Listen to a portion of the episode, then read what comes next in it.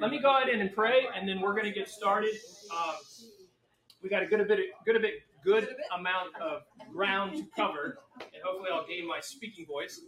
Um, because uh, I, I, really want to be able to kind of close this series up today. So we're gonna we're gonna finish out kind of looking at all the key elements of the revisionist arguments. Um, so let me pray for us, and we will get started. Uh, Father, we thank you for your grace. We thank you for your mercy. We thank you for sending your Son Jesus to live the life we should have lived, to die the death we deserve to die, and to rise in victory and in vindication over sin, death, and Satan. May we never lose sight of the gospel and the good news of Christ crucified for the forgiveness of sins, the hope of the resurrection, and the fact that through your Son, Lord, you have uh, enacted a plan to redeem and restore us to yourself, to unite us to you as your adopted children, claiming us as your own, so that we are secure in our relationship with you into eternity. So may we rest and rejoice in that profound truth, and may that shape everything that we think, do, and how we live. And it's in Jesus' name we pray.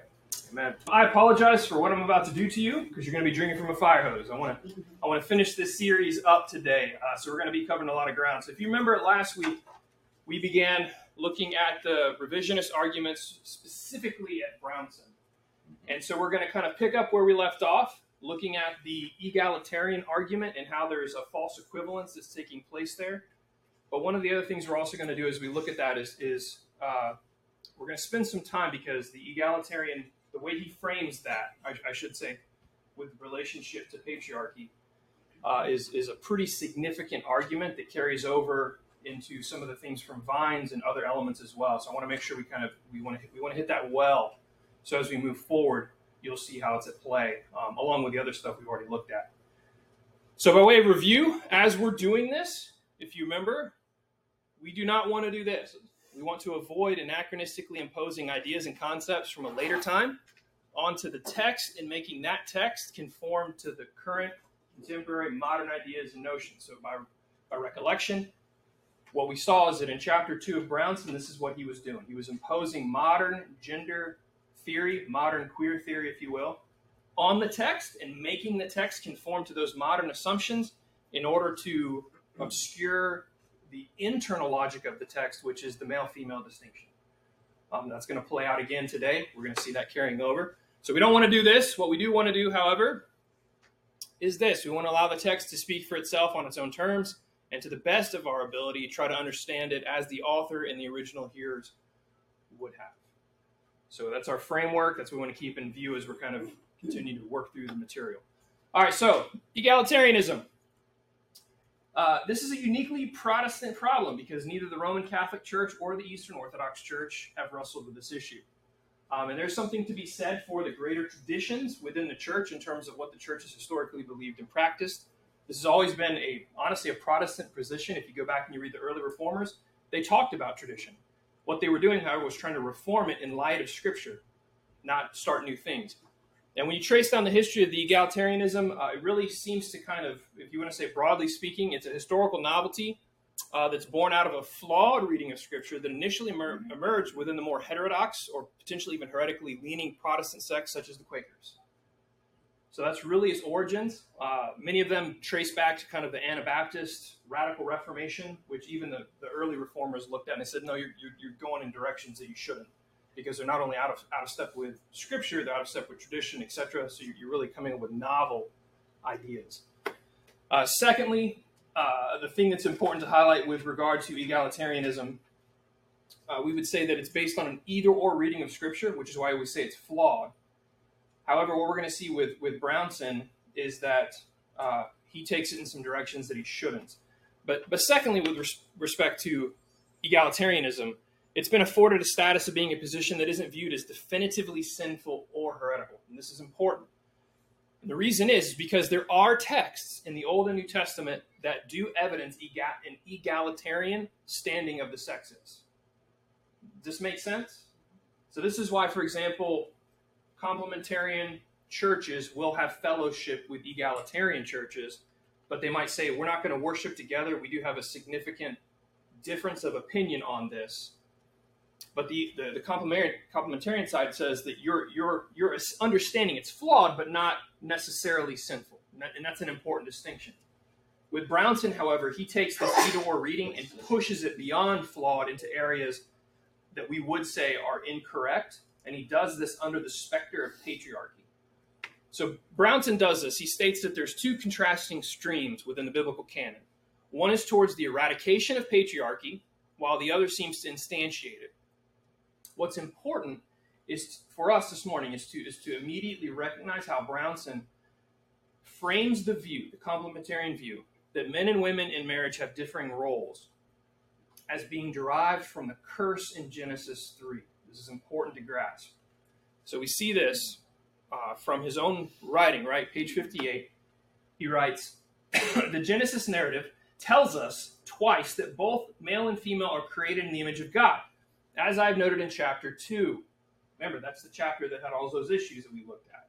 As I noted in chapter 2, this portrayal underscores the equality of men and women before God and in their relationship to the rest of creation. Moreover, as I noted above, the account of the creation of woman in Genesis 2 places the emphasis on the similarity of men and women.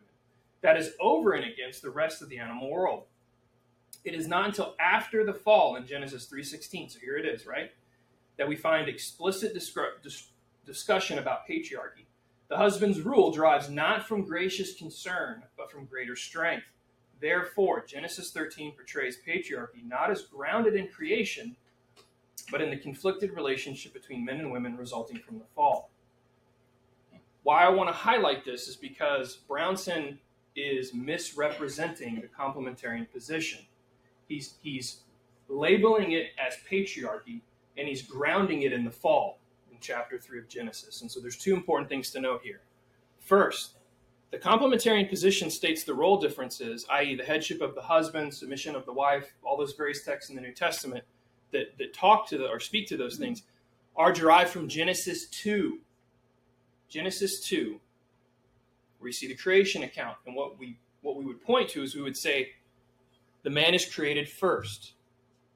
We're gonna we're gonna come back to this later because Paul uses this very reasoning. We say the man is created first, the woman is presented to Adam as a suitable helpmate. And then thirdly, Adam names her, calls her woman. So that's what the that's what the complementarians will point to and will say this is the basis of complementarianism or the differentiation between the genders with respects to roles within the household and the church. Brownson is misrepresenting this position so that he can frame it as an aspect of our fallen condition. That's not unsignificant. So, do you understand what, how he's framing this?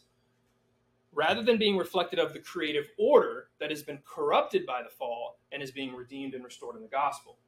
So kind of put that in your head, file that file that in there, how he's framing this as part of the fall rather than part of the created order that's been affected by the fall but is being redeemed in the New Testament by the Spirit.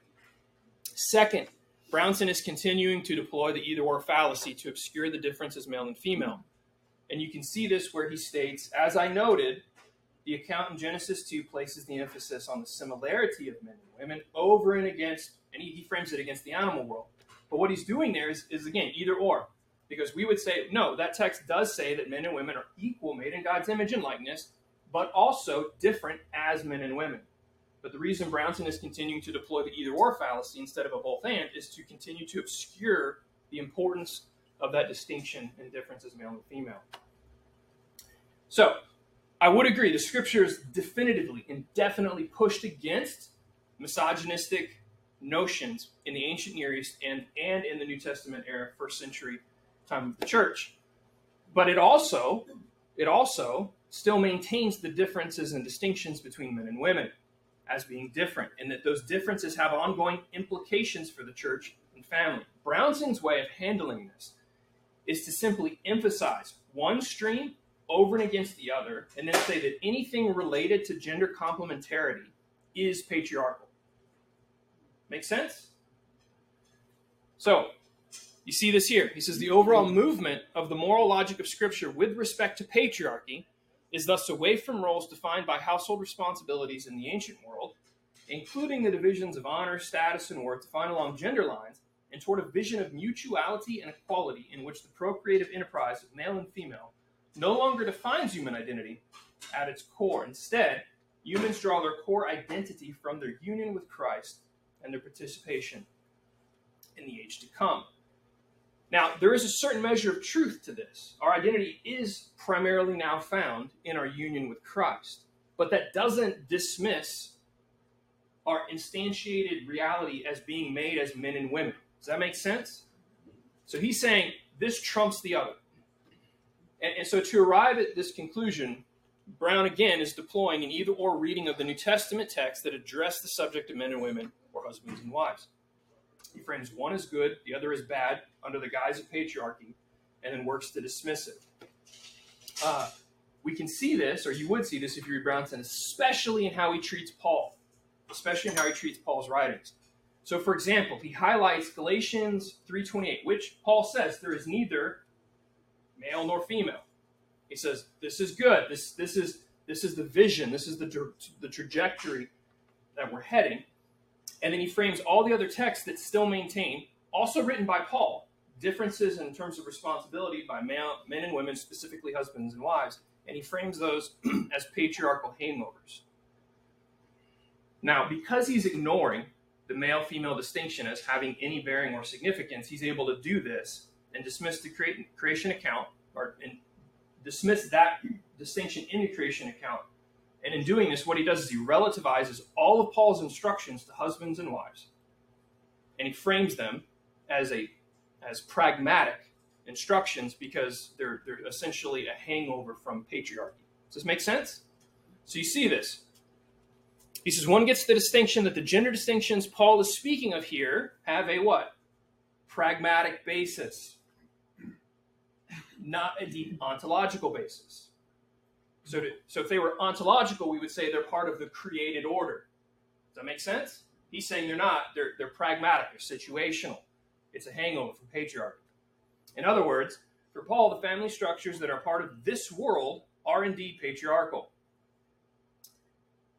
Other forms of social organization within families were inconceivable in his day. To the extent that people participated in these structures, they needed to recognize the limits and roles that were required of them particularly when failure to do so would disrupt communities and shame individuals. And so we're seeing here that dismissal of those texts because they're just pragmatic concerns that were only applicable to them then because ultimately they are pragmatic, not ontological. But this utterly fails, here, here again, this utterly fails to allow Paul's reasoning to play any role in actually reading Paul. So what does Paul say? How does Paul argue this? What what what are the what's the rational um, grounding, let's say, that Paul deploys when he speaks of these things? Paul is arguing that these created differences as male and female have ongoing implication, implications, and you can see this in First Timothy. So this is what Paul says: I do not permit a woman, and I have in parentheses here wife, because the Greek terms for woman and wife and man and husband, it's the, it's the same word. So the same word is used for man or husband, the same word is used for wife or or or woman, and con- you have to use context to kind of understand it. My personal opinion is I think he's addressing husbands and wives specifically. So I do not permit a woman or wife to teach or to exercise authority. And, and the, the word there, there's some some evidence that that word is has a usurping kind of authority, right? Over a man or over her husband. Rather, she is to remain quiet. Now, what does he say? Where does he go? The creation account. For Adam was formed first, then Eve. And this is why the complementarians, we don't say Genesis 3 is where you see these issues coming into play. We look to the creation account. And we follow Paul, where Paul says he was made first. That's significant, right? What's Brownson do? He misrepresents it, tries to ground it in the fall. And Adam was not deceived, but the woman was deceived and became a transgressor. Yet she shall be saved through childbearing if they continue in faith and love and holiness with self control. Now, I don't want to I don't want to jump too far into trying to exegete this specific text. I just want to highlight what's Paul's reasoning. What's the, what's the moral or internal logic that Paul gives us? Is it pragmatic or is it creational, ontological? Which one seems to better reflect the truth of things? And does Brownson seem to be accurately representing what Paul is saying? Resolving the supposed tensions between statements like this and the other one in, in Galatians, where he says there's no longer men nor women, right? Uh, would be to ask how these texts can be understood in light of one another. Truth is in the tension. Truth is in the tension. So Galatians says men and women are equal in value and dignity. We're one in Christ, right? Second, or First Timothy 2, men and women are assigned differing roles. We would say both of these statements are true. We want to read them in light of one another. In light of one another. We don't want to dismiss one or place one side over and against the other, which is exactly what Brownson is doing. You see, Brownson is constructing a way to discard Paul's commands to the husbands and wives over here as a patriarchal hangover because they weaken and undermine his assertion that the male female distinction in Genesis is meaningless. Does this, do you see the connection? Do you see why he's doing this? He has to get rid of these New Testament commands. He has to. He has to render them pragmatic and situational and dismiss them because they're based on the very thing he's already trying to get us to not see, which is the male female distinction as being significant. um, basically, if we were to redraw this, this is what Brownson is doing. Everything in the New Testament, including that, that statement in uh, 1 Timothy that address female, male, husband, wife distinctions, is a hangover from patriarchy. So we get rid of that, and we only read this, Galatians 3.28, this idea that men and women, there's no longer any differences or distinctions between them, and they're equal in value and dignity and interchangeable. Interchangeable. This is important. We can respect. Well, if you're arguing for the acceptance of same-sex unions, then that interchangeability has to go all the way down. Does that make sense? And you can see this in this in this section here. He says hierarchy or patriarchy cannot be construed to be the essence of a normative gender complementarity that is allegedly allegedly violated by same-sex unions. We might understand gender complementarity in other terms, of course. However, if we are to say that same sex unions are wrong, we cannot say that they are wrong because they violate a hierarchical understanding of gender complementarity. The Bible, taken as a whole, does not support such a hierarchical vision of gender complementarity as expressive, as expressive of core Christian identity. Moreover, Paul's insistence in 1 Corinthians 7 that husbands and wives exercise mutual authority over each other's bodies explicitly removes hierarchical relationships from the Sex Act, where in Paul's vision, a purely egalitarian structure exists. By labeling all the husband and wife commands as a patriarchal hangover and dismissing them as merely pragmatic concerns, Brownson is again obscuring the underlying logic in Paul's own argument the male female distinction at creation and that those distinctions have ongoing relevance for us today. Why is he doing this? Why is Brownson doing this? Because he has to. So we can argue for a purely egalitarian structure that allows for the sameness of homosexual unions to be accepted. Men and women are essentially the same and therefore interchangeable. We're not even close to being the same. I agree. I'm just I'm I'm I'm, I'm, I'm looking at I'm trying to help you see this is how this is how Brownson is arguing for this position. And and the re- go ahead. Yeah, you have a question? Yeah. So are there? I guess are there churches that believe this or are preaching this now? Yes. Yeah. So they're using his arguments to say that this is okay. I mean, I don't know if they're specifically using his arguments, right? But like like we talked about last week, Brownson's work is a key work that's pointed to as being a substantive and, a, and if you will, kind of strong argument for the include the full inclusion of same-sex unions as something that is blessed by God. But I'm the re- so that's why we're spending so much time looking on it, and it influences others. We're going to see how this argument, uh, especially with with respect to patriarchy, as this kind of specter of patriarchy. We're going to see how Vines picks it up. We're going to see so it, it this this way of framing it. That's why we spend so much time on it. This way of framing complementarianism as a patriarchal hangover, so that you can kind of skirt around the New Testament commands with respect to husbands as husbands and wives as a pragmatic concern of Paul, therefore no longer binding on us today, is because those texts push back against this notion that men and women are ontologically the same.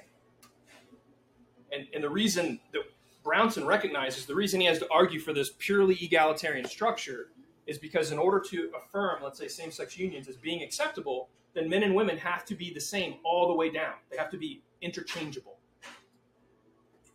And he, and he, and he argues for that on the basis that Paul says there's no longer male nor female. So do you see how he's doing it? He's picking one and dismissing all the rest. You have a question, Rob? How does he then uh, cover up words that God says it's an abomination? We're going to get there. That's where we're, we're right, that's the first thing is because all of it, he keeps shoveling it, but he can't cover that up. that's where we're going. But the reason the reason I haven't started in the texts is because I wanted to kind of por- present how they're framing things. Because how they frame things then shapes how they interpret the texts. And, and so this is why we spent so much time looking at how Brownson is framing these issues in these texts. Because I want you to understand what is his hermeneutical approach. Because I, I would contend that the issue is not how he's reading one specific text. He's reading the whole Bible wrong. His entire interpret, interpretive method is corrupt. And, he, and, when, when, and this is why week one we looked at the developments in philosophy with Foucault and all that stuff because you can see how he's taking a Foucaultian read of the text. These commands that Paul gives to husbands and wives, that's patriarchy, that's oppression. And so we need to get rid of those things. But not if we're, it can't be oppression if we're treating our wives as Christ treats us. Well, we're gonna we're gonna come we're gonna come to that. Okay. All right, so I want to move. We still got to we got to we got to hit the other other elements in revisionist uh, arguments. So uh, one of the key ones you'll see, this is one that uh, Vines use, uses, is that the Bible doesn't address modern understandings of same-sex relationships. So there's two elements to this. One is orientation, and the second one is that the, the same-sex relationships that the biblical writers knew of were categorically different than the ones we know of today. So first, we're going to tackle orientation. Uh, Vines raises this question in chapter 2, and he frames it a lot like Brownson does. And what I mean by that is he, he points to all these earlier debates in church history, draws an equivalence to, to make the point that our contemporary understanding of sexual orientation is a new development that we should incorporate into our thinking and reading of Scripture, and therefore revisit and reimagine our understandings of same sex relationships so that because we now understand orientation, they should be viewed as acceptable. Disney World. So, first, it should be stated that the mere presence of a desire does not justify it. If we take seriously the notion of sin and its ongoing impact in, on humanity, we should not be surprised to find persistent wants and desires in all of us that run contrary to God, what God declares right and good. So the mere presence of a want or a desire, even if it's persistent, doesn't justify it. Secondly, a major issue in our contemporary context is how we've conflated our sexual appetites with our sense of self. What I mean by this is this is something that Carl Trueman, in his book, um, The Rise and Triumph of the Modern Self, really lays out well. I highly recommend that. It's a, it's a thick read, but it's well worth the effort and time. In our modern age, we tend to, for some reason, elevate our sexual desires and define ourselves by those things. And that's what you're seeing happen. Uh, this is something he, Trueman details well, and he says this understanding of our sexuality means that debates about the limits of acceptable sexual expression become almost pointless because any attempt to corral sexual behavior is then rendered an oppressive move designed to make the individual inauthentic. So you think about how the, the conversations take place. You say, that's wrong, and, and they say, you're denying me the ability to be true to myself. There's an elevation of sexual desire as the thing which tends to be the primary way in which we identify ourselves. Now, that may not be true of everybody, but we I think a strong case can be made that is ex- expressively true of, of the LGBTQ movement. They define themselves by what? Their sexuality. I think you can even say that the that, this is evidenced in Vines. We're going to see this, but but think about the the, the nomenclature, gay Christian. Like, which is first? which comes first? Why would you identify as a gay Christian? So even there, you're seeing this primary identification with the sexual inclination. And you see this in Vines, for example, because in a chapter where he's discussing uh, celibacy and whether or not that's appropriate, he he tend he seems to view celib- this this notion that someone who's same sex attracted might have to be celibate as harsh and even potentially inhuman. He says it sends a message message to gay Christians that their sexual selves are inherently shameful. It's not a fulfillment of sexuality for gay Christians, but a rejection of it. But here's the deal if it is sinful, then the only appropriate response is to repent, resist, and rest in the justifying and shame lifting assurance of the gospel of Jesus Christ. And shouldn't you ask Christ to remove that from you? Yeah, and he may or he may not. Right. Whether, this is the third thing, whether orientation is a framework of the biblical writers is irrelevant. It's irrelevant. And here's why. Regardless of the underlying structure of the desire, if the scripture says an activity or action or a desire is sinful, then it's sinful. And it doesn't matter if it's fleeting or persistent. What he's trying to do, he's trying to say, well, because this is a persistent desire, quote unquote orientation, it should be acceptable. But the underlying structure of the desire makes no difference. Because that's what we're talking about. He's saying it's a persistent desire. We, we call that orientation. But that's irrelevant. That's irrelevant. Doesn't matter if a, if a desire for sin is fleeting or it sticks. We're called to turn from them in repentance and faith, trusting in Christ. Does this make sense? So, orient, orientation, and then secondly, the question of this notion that the ancients didn't know uh, of sexual orientation is, is a misrepresentation of the, uh, the, the available text that we have and we can read. And this is something uh, that Brownson highlights, Vine, Vines highlights, and Preston Sprinkle wrote an uh, article. I'm happy to send this to you if you'd like it. Uh, shoot me an email. It's a it's worth a read. But he says the claim that writers in the first century, including Paul, did not look at same-sex eroticism with an understanding of sexual orientation that is commonplace today ignores a wealth of historical evidence to the contrary. And he gives the receipts in there, as well as the, the book by Gagnon. You can read both of those. I would I would recommend it. I want to I don't want to like inundate you with all these like references, but they're there. They're there to find.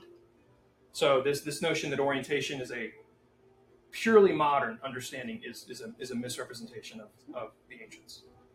Because if Paul was writing about it, it was going on then. Yeah. Um, so secondly, uh, because of orientation, this kind of gets stacked on top. I'm not going to spend too much time on this, but this this is uh, he's drawing from Brownson. This is something that Vines picks up on. Uh, but because of orientation, same-sex unions meet the criteria for one flesh unions. And what he's doing is he's pulling from an argument uh, in Brownson that rests atop the argument that Brownson makes to kind of obscure the male female distinction. Because once he does that, he has to argue that ho- homosexual unions can be uh, can be considered a one flesh union, and he does this by broadness broadening uh, the text. Um, well, hold on, let me let's bring this up because this is where Brownson draws on. He says because same-sex couples share the same anatomy, the traditional argument continues they cannot become one flesh in the biblical sense. But as New Testament scholar James Brownson explained, this interpretation over sexualizes the phrase one flesh in the Bible. The term flesh is used metaphorically to describe ties of kinship. So, in this chapter, Brownson attempts to argue that that phrase, that a husband shall leave his mother, father, mother, and cleave, right, and they shall become one flesh.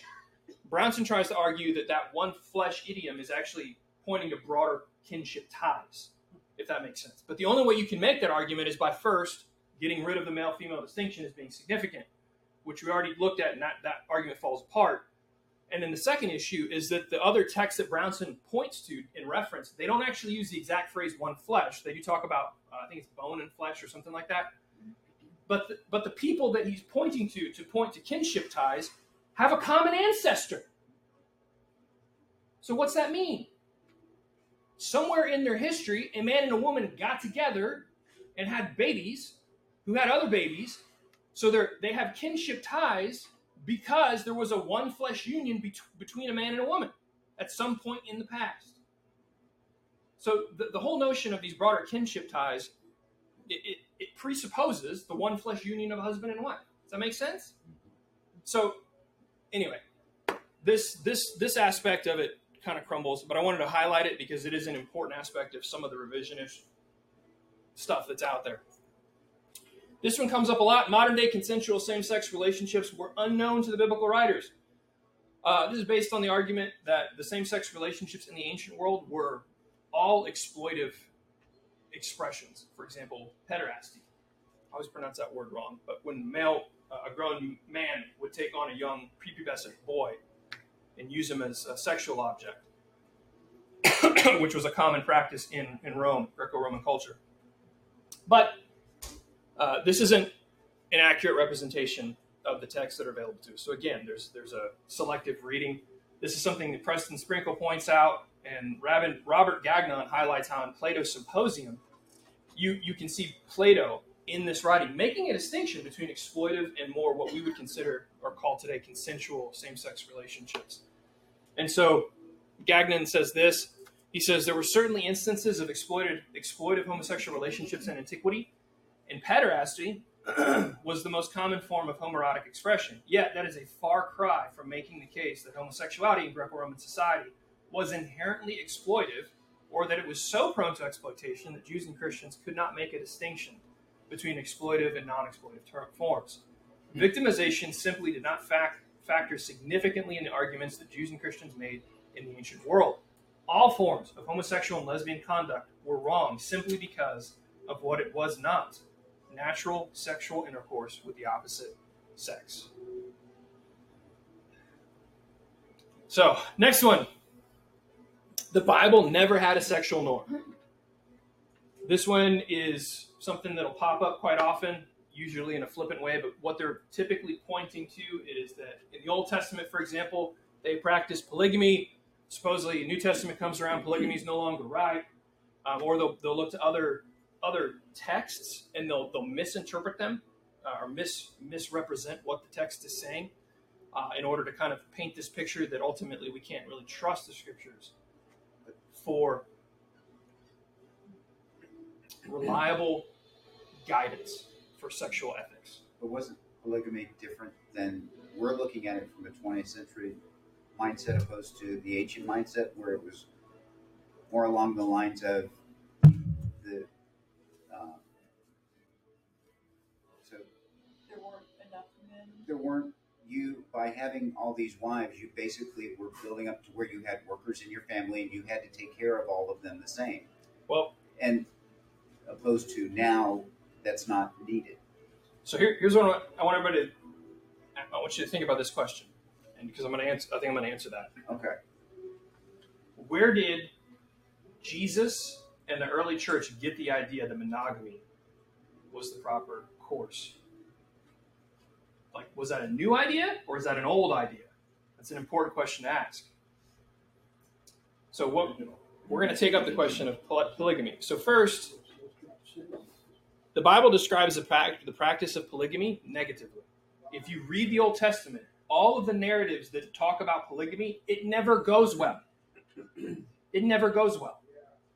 And, and so scripture can teach without kind of hitting you on the nose. It can just show you. Look what happens when you do this. And so go read the Old Testament narratives. Like there's always all manner of conflict and sin and, and chaos that get that happens in people's families because of the practice of polygamy. Now, since we're thick-headed, the Bible makes a point to tell us that the first polygamist was Lamech, who was a child of Cain. Look how it describes it. And Lamech took two wives. The name of one was Adah, the name of the other Zillah. Lamech said to his wives, Adah and Zillah, Hear my voice, you wives of Lamech. Listen to what I say. I have killed a man for wounding me, a young man for striking me. If Cain's revenge is sevenfold, then Lamech's is 77 fold. He's clearly a misogynist. And he's threatening his wives. So now you have to be pretty dense to not read this and go, hey, Lamech, probably not a good guy, and he's the first polygamist. Maybe I shouldn't follow in his footpath, in, in his path. And you see that play out in the narratives throughout the Old Testament. But here's what's interesting there's also a command in Leviticus 18 that does seem to forbid polygamy. So we're going to have to do a little bit of work here. So it's from Leviticus 18 18. And in the English translations we have, so the ESV included, uh, it says, You shall not marry a woman. Now, this is taken from the NASB because the way the NASB worded it helps us to kind of better see the underlying structure. You shall not marry a woman in addition to her sister as a rival while she's alive to uncover her nakedness. Now, the, int- the issue here is with the section to her sister, because this this this underlying Hebrew structure could also be understood as an idiomatic expression in which uh, instead of saying sister, it could actually mean to another. So, for example, in, in this book, in, is God a misogynist? He says, in Hebrew, a woman in addition to her sister is Isha el Ekota. I can never pronounce those things right. Um, which literally means a woman to her sister. This is an idiomatic expression, which is scholars like Richard Davidson and Gordon, I'm not even trying to pronounce that, have argued uh, is always used in the distributive sense of one in addition to another. Consider the following verses in which this exact phrase is used idiomatically. And so he lies them out Exodus 26, 3, Exodus 26, 6, and then Ezekiel 1, 9. Five curtains shall be coupled to one another, to one another, to one another, to one another. Now, to show you what it looks like in the Hebrew, this is Leviticus 18, and then this is uh, Exodus 20, chapter 26. Now, in addition to her sister, to one another. Now, this is the phrase from this one, right? This is the phrase from this one. But look, if you look at them, it's the exact same Hebrew terms that sit underneath. So there is linguistic credibility to this notion that Leviticus 18:18 should be interpreted not as sister, but in this idiomatic way to one another. So if you were to read it, it would say this You shall not marry a woman in addition to another as a rival while she is alive to uncover her nakedness. And this would be a prohibition against polygamy. Now, what's interesting, so remember the question I asked you before where did, where did Jesus, where did the early church get this idea that monogamy was, was the path for human sexuality? Was this a new idea? Well, actually, the Essenes, or the Qumran community, the Dead Sea Scrolls, if you've heard of those, they were a, a separatist religious sect that removed themselves from the larger community because they felt like the larger community had lost their way, wasn't actually following the scriptures. And one of the accusations that the the Essenes laid against the Pharisees was that they were fornicators because they were polygamists and they pointed and referenced this passage as scriptural support for the notion that polygamy was against God's law. Interestingly, the Essenes were also the first community that rejected slavery on principle. So, they were a contemporary religious sect of Jesus, of Paul, and of the early church. And so the reason I'm highlighting this is because there, there is strong textual as well as historical support that there was a long running interpretive tradition that read this verse in this idiomatic way. And you see this reflected in the Essenes. And I think this makes a stronger case for why, when Jesus is instructing the church and why the early church, the apostles, etc., all adopted monogamy, it's because they were drawing on this tradition that already existed. It wasn't a new teaching. It wasn't a new teaching. Make sense? Um, Excuse me. And so while this interpretation can be disputed, it does have linguistic and historical credibility. And in this light, Old Testament laws that regulate, for example, uh, polygamous relationships can be understood in much the same way that Jesus says we should understand the Old Testament laws on divorce. It's not that that was God's ideal, it's that God permitted it because you're hard hearted and sinful and He didn't want to Didn't want to cause further harm or allow further harm to go out. Make sense? So, textual disputes. So now we're going to get into specific texts. Uh, we still got a little bit of ground to cover, so I'm going to try to move quickly. Leviticus 18, uh, there's really no argument about what the texts say. Uh, so we're looking at verses 18, 22, and Leviticus 20, 13. It says what it says You should not lie with a male as with a woman. It is an abomination. If a man lies with a male as with a woman, both of them have committed an abomination. They shall surely be put to death. Their blood is upon them. So there are varying, a couple varying revisionist arguments against this text. Uh, the two that we're going to look at today are the command that they, they want to relativize this and they want to say that this command was against idolatrous worship, specifically, not a general prohibition. And the second one is that these commands are due to patriarchal understandings. So you're going to see how that comes into play. We're going to look at that one second. Uh, so, only a prohibition of idolatrous worship. So, yes, the command was given within the context of larger admonitions to avoid participating in idolatrous worship. If you recall, I think it was week two, we looked at Leviticus 18 and how God was telling them, you're not to do what the Egyptians and what the Canaanites do, because what they do is wrong. You're to worship me in accordance with my commands. And that's where you find Leviticus. so, yes, it's in the context of larger admonitions to avoid idolatrous worship. But to say the warnings against idolatry limit the commands to just that context is absolutely absurd for two reasons. First, do the other commands against incest, adultery, and bestiality only apply to the context of idolatry as well? Can one have sex with a goat in a way that honors God? Because I'm not doing it in idolatrous worship of another God. Most of us are like, probably not. If not, why then is this specific command limited while the others are not? Secondly, the opposite trajectory is just as reasonable, in fact, a much better way of understanding command. These commands are not limited to a specific idolatrous practice, but are to be understood as being the sorts of practices that those who are idolaters engage in. Thus, the commands are binding because they are the practices of those who are given over to idolatry. And to know and walk with God means not doing these sorts of things for you to test them.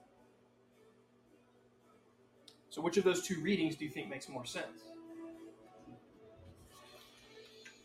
So, secondly, we're going to spend some time on this.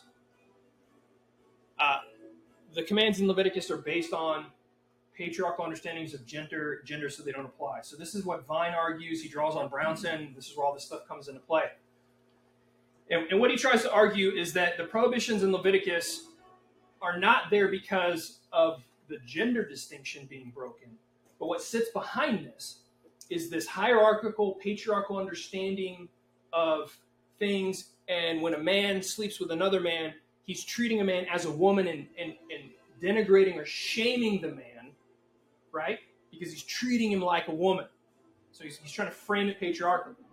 So therefore, that's really what's at issue here, not not this idea that gender and, and or male and female distinction is being broken. Now, in support of his assertion, he references a couple people, Philo and Clement. Now, I don't have Philo, but I actually do have the work that he was referencing from Clement of Alexandria. So we're going to look at what Clement says. But before we do that, I want to see, I want to show you how Vines frames this, and then we're going to look at Clement and, let, and try to let Clement speak for himself. So he says Clement of Alexandria, a second century Christian writer, said passive men suffer the things of women. He warned them against removing body hair, writing that man's willingness to engage in a feminine activity meant he would take the woman's role in sex. He who in the light of day denies his manhood, Clement wrote, will prove himself manifestly a woman by night. Yes, the clear denigration of women in these texts is offensive, but notice what the writers don't say. They don't talk about the design of male and female bodies. There's no mention of anatomical complementarity. Instead, they base the rejection of same sex relations on a different belief because women are inferior to men. It is degrading for a man to be treated like a woman. So, you see that patriarchal framing? It's drawn on Brownson. That's why we spent so much time looking at that complementarian argument that Brownson's making, where he's framing everything under the specter of patriarchy.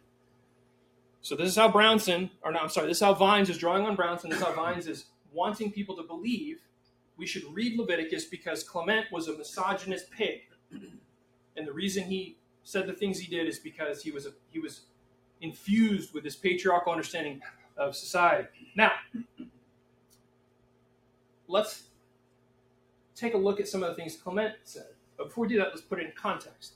In the larger section, Clement is looking at a society that he's living in and he's lamenting the and lamenting and criticizing the carnal and sexualized practices of the larger culture. And he's extolling both men and women to pursue lives uh, of modesty and chastity. That's the context. And in fact, Clement actually, well, I'll, we'll read what he says. So he's talking about these women who are intentionally sexualizing themselves in order to draw attention. He says, unawares, these poor wretches destroy their own beauty by the introduction of what is spurious. At the dawn of day, mangling, rackling, racking, and plastering themselves over with certain compositions, they chill the skin, furrow the flesh with poisons, and with curiously prepared washes, thus blighting their own beauty. Wherefore they are seen to be yellow from the use of cosmetics and susceptible to disease, their flesh, which has been shaded with poisons being now in a melting state, so they dishonor the Creator of men as if the beauty given by Him were nothing worth. He almost sounds like a feminist. I mean, you could quote this, rearrange the words, and he's like, hey, ladies, why are you covering yourself in makeup? Why, you, why don't you recognize the natural beauty that is yours, that is a God given thing? Such a misogynist pig right? In our modern context, this would be like a pastor telling uh, women who post nude and sexually explicit videos on OnlyFans that they're dishonoring themselves and the God who made them because they, they don't recognize the value and beauty that they have given to them by the God that makes them. Now, this isn't to say that Clement is perfect, but it does sound like Vines is mis- does it, does it sound like Vines is representing him fairly? So, what of Clement's statement about men plucking out their hair? So, the broader context here again has to do with the actions of men who were intentionally seeking to make themselves attractive to other men by feminizing themselves. And we may find Clement's arguments odd, but his references to hair and beards and the admonition to stop removing them is because they're men and as men, they have facial hair and body hair. That's how God made them. So they, they should embrace that. And, and he's taking issue with the fact that they're intentionally trying to make themselves look more like women. So he writes It is therefore impious to desecrate the symbol of manhood, hairiness, but the embellishment of smoothing, for I am warned by the word, if it is to attract men, is the act of an effeminate person if to attract women, it is the act of an adulterer, and both must be driven as far as possible from society. So, if we're being fair to Clement, his concern is the connection that these activities of removing body hair, right, have to do with these perverse pur- their, their perverse purposes to try and attract other men. Does this make sense? Now, we might find Clement's argument silly, and that's okay. But we have to we have to read Clement within his own context and we, we, we can't assume that Clement didn't know his own culture better than we do. So Clement is watching what they're doing, and he's saying they're doing this to look more like women to sexually attract other men. So I think we should take Clement at his word. He know he probably knows his own culture better than we do. And additionally, when Vines says there's no reference to the design to the design of male or female bodies and anatomical complementarity in Clement's arguments, I would say while it's true Clement doesn't directly speak about genitalia, the reference he's, he's making to hair on men, etc., that only makes sense if he if he understands there's a difference between men and women. And in fact, notice what he says here. But for one who is a man to comb himself and shave himself with a razor for the sake of fine effect, to arrange his hair at the looking glass, to share, shave his cheeks, pluck hairs out of them, and smooth them, how womanly! And in truth, unless you saw them naked, you would suppose them to be women. For God wished women to be smooth and rejoice in their locks alone, growing spontaneously as a horse in his mane, but has adorned men like the lions with a beard, and endowed him as an attribute of manhood with shaggy breasts, a sign this of strength and rule. I, I don't get the shaggy breast thing, right? But notice what he's doing. He's saying what? Men and women are different, and these dudes are making themselves look so much like women, you'd assume them to be one unless you saw them what? Naked. What's the assumption there? There's genital differences between men and women. But what are the quote about women being a woman at night that, that, that he references? So the context is men who are engaged in all sorts of activities in public that he's been talking about. They're publicly doing these things, shaving themselves, presenting themselves as feminine, walking around naked in the gymnasiums, etc., to draw the attention of other men. Their want of shame in public attests to their unbridled licentiousness in private. Here's the quote For he who in the light of day denies his manhood will prove himself manifestly a woman by night.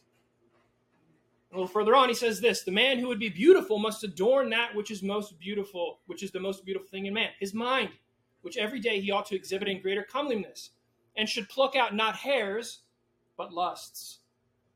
I pity the boys, possessed by the slave dealers. They are decked for dishonor but they are not treated with ignom- ignominy by themselves, but by command, the wretches are adorned for base gain. So, what he's talking about is these slave owners who take boys, doll them up like women, and use them as prostitutes. But how disgusting are those who willingly practice the things to which, if compelled, they would, if they were men, die rather than do. So he's making a distinction. There are those who are forced into this, but there are others who willingly pursue these things. But life has reached this pitch of licentiousness, the wantonness of wickedness, and lasciviousness, and lasciviousness is diffused over the cities, having become law. So, what he's saying, this is now the law and practice of the land. Beside them, women stand in the stews, offering their own flesh for hire for lewd pleasure, and boys, taught to deny their sex, act the part of a woman. So, Vines, there might be some sexism in containing Clement's words. But to assert a hierarchical and patriarchal view of men and women is the only main or primary thing that Clement, or a reason for why Clement is saying the things that he's saying, is to misrepresent him.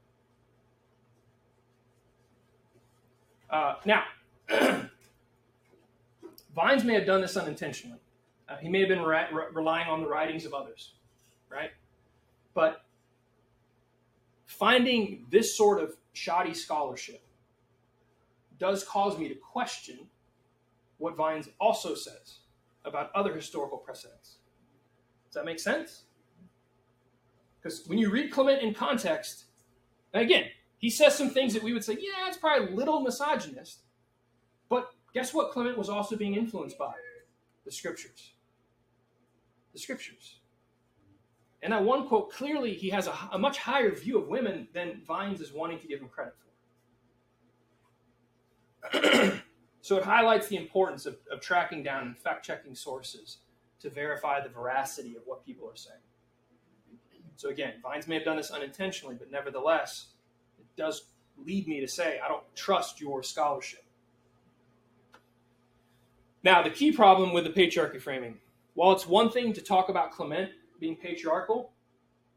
It's a whole other thing and entirely wrong to assert that the biblical writers were motivated only by misogynistic views of women when speaking against same sex erotic relationships.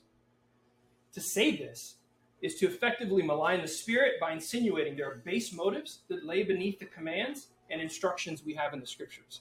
It ignores the most basic understanding, internal logic of the biblical text itself, that the male female distinction at creation is important and constitutive.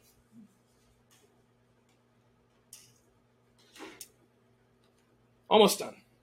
Two more texts, and then uh, we'll be bringing it to a close. So the next set of text is in Corinthians and Timothy. We're only going to be looking at the one in Corinthians because both of them use the same words, so that the objections on the revisionist side come into play for both. But Corinthians says, "Do you not know that the unrighteous will not inherit the kingdom of God. Do not be deceived, neither sexual moral, etc., etc. And then there's this phrase, men who practice homosexuality. And so the revisionist argument is that this is a mistranslation of two underlying words, malakoi and arsenokoitai. Traditionally, these would be translated neither effeminate nor men who lay with men. In our modern translations, it's men who practice homosexuality. So the revisionist argument takes issue with the translation of arsenokoitai. And so what we're going to do is we're going to we're going to ask, okay, well, what's the best way to understand this word? What does it mean? Is is translating this as men who lay with men uh, an appropriate translation? So the word arsenokoitai, where did it come from, or what what does it mean? Uh, it's actually likely coined by Paul. There's no other example of this word in any of the Greek literature prior to Paul. So that leads scholars to say Paul probably made this word. So you have to say, well, okay, where did Paul get it from? Like, what's what's his source? Where's Paul making where like where did he find it, or what? How how did he create this word? So when you read the LXX, which is the Septuagint, so over time, Jews forgot how to speak and read Hebrew because they were speaking and reading Greek, and so they translated the Hebrew scriptures into the into the Greek, and that was known as the, the Septuagint. In the Septuagint, Leviticus twenty thirteen says, "Kai has an koimethe meta arsenas koitain gunakas." Oh,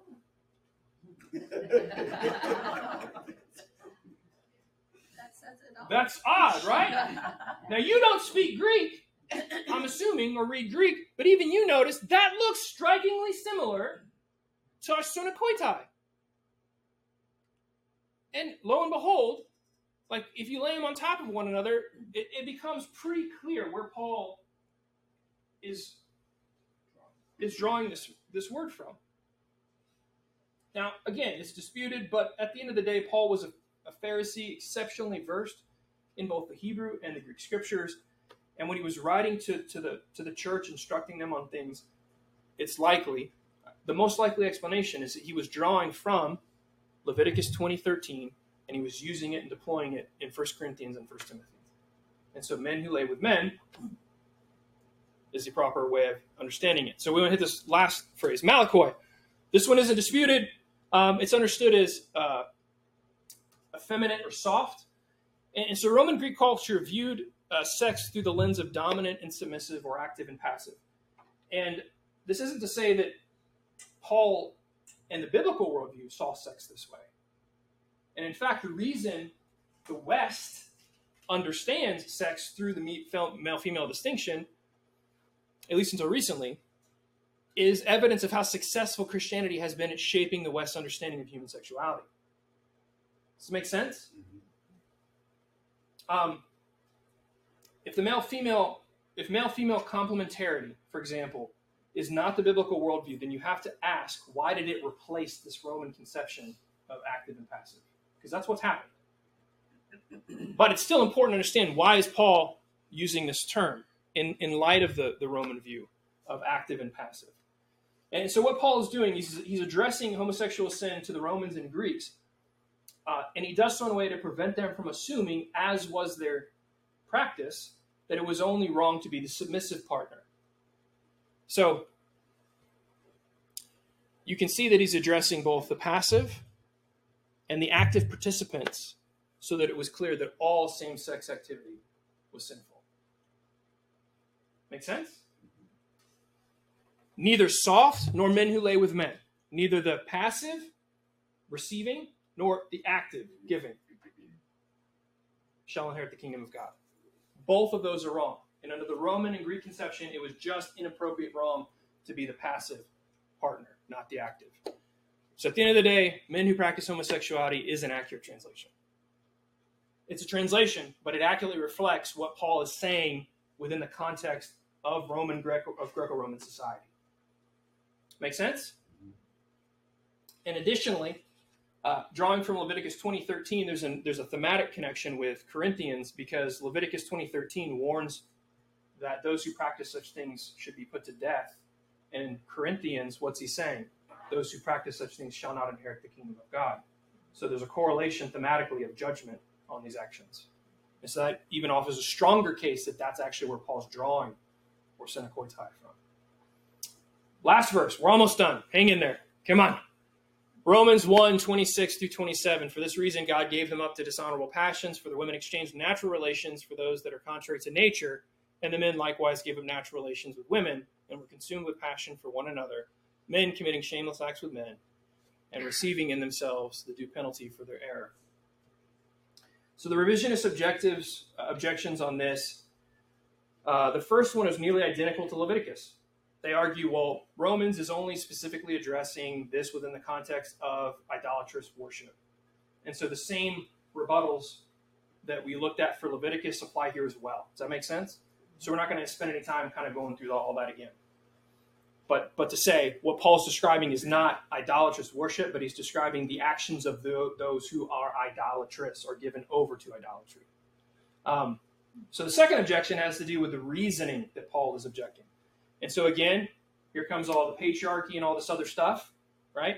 And they're saying that this this idea, contrary to nature, doesn't have to do with it being a violation of the male female distinction, but it has to do with a violation of, guess what?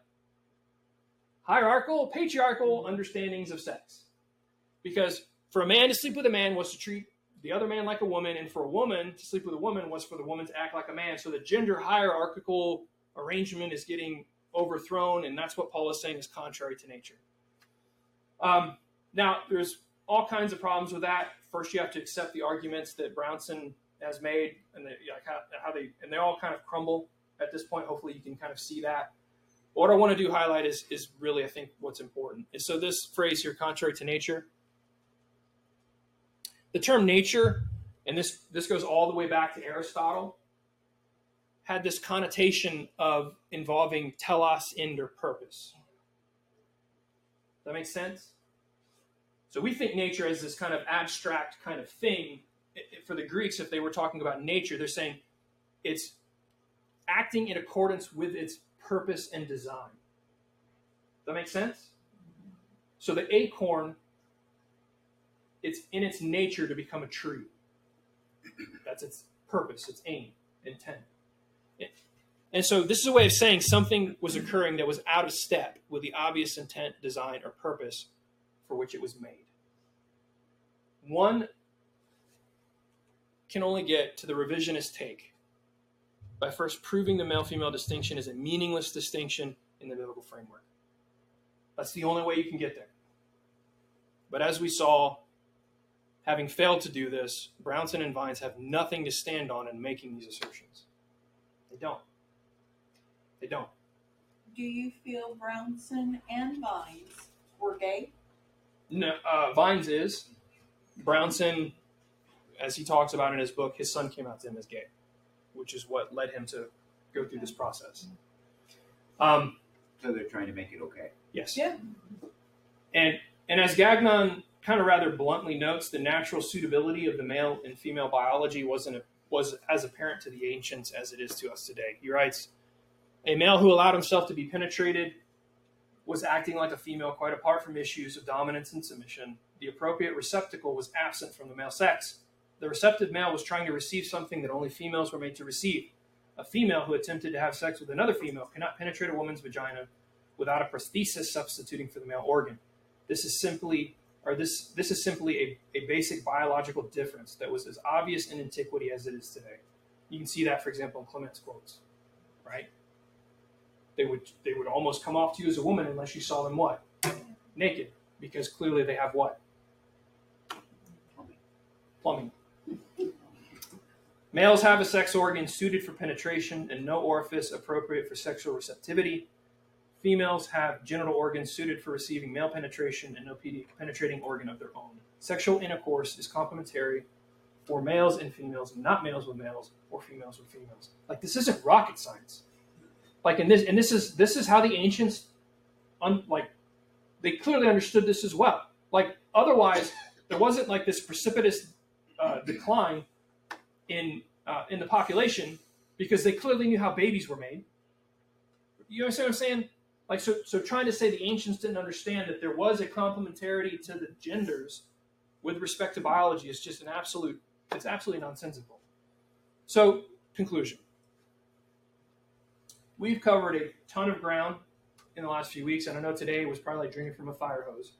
But hopefully, we've touched on enough things to either give you confidence in the traditional understanding of gender and sexuality, or enough has been presented so that you, you clearly can understand that these revisionist arguments are not built atop unassailable scholarship because they are not. They're not. The matter of homosexuality and with it transgender ideology, ideological notions of our biology, is not a meaningless or unimportant thing. Um, that this idea that we can we can trade trade our sexes, male and female, take them off and put them on like we would um, an article of clothing, is is is a significant and deeply theological issue. Does that make sense? So, in discussing these matters, we are talking about what it means to be made in the image of God, what it means to be a human being. These are deep realities. And, and Paul even ties this in to the gospel itself. And he says, Therefore, man shall leave his father and mother and hold fast to his wife, and the two shall become one flesh. That's Genesis. And then notice what he says This mystery is profound, and I am saying that it refers to Christ and the church. So I'm going to just read this. Thus, matters of sexuality are not incidental, but do tie directly into the gospel. And the analogy Paul makes here is significant. As the church, we are said to be united to and made one with Christ. We are like Christ in that we share his image, but we are different from Christ in that we are the creatures and he is creator. The union of man and woman as one in marriage is meant to reflect this deeply profound truth. We are like one another in that both we as men and women share God's image, but we are different from one another as male and female. The joining of male and female as one points to and reflects the glorious mystery of our union with Christ. The creature being made one with his or her, his or her creator. Homosexuality, with its union of sameness, obscures this deep truth. Does that make sense? We are meddling with things we should not. And I'm going to close with Lewis. We're dealing with male and female not merely as facts of nature, but as the live and awful shadows of realities utterly beyond our control and largely beyond our direct knowledge. Or rather, we are not dealing with them, but as we shall soon learn if we meddle, they are dealing with us.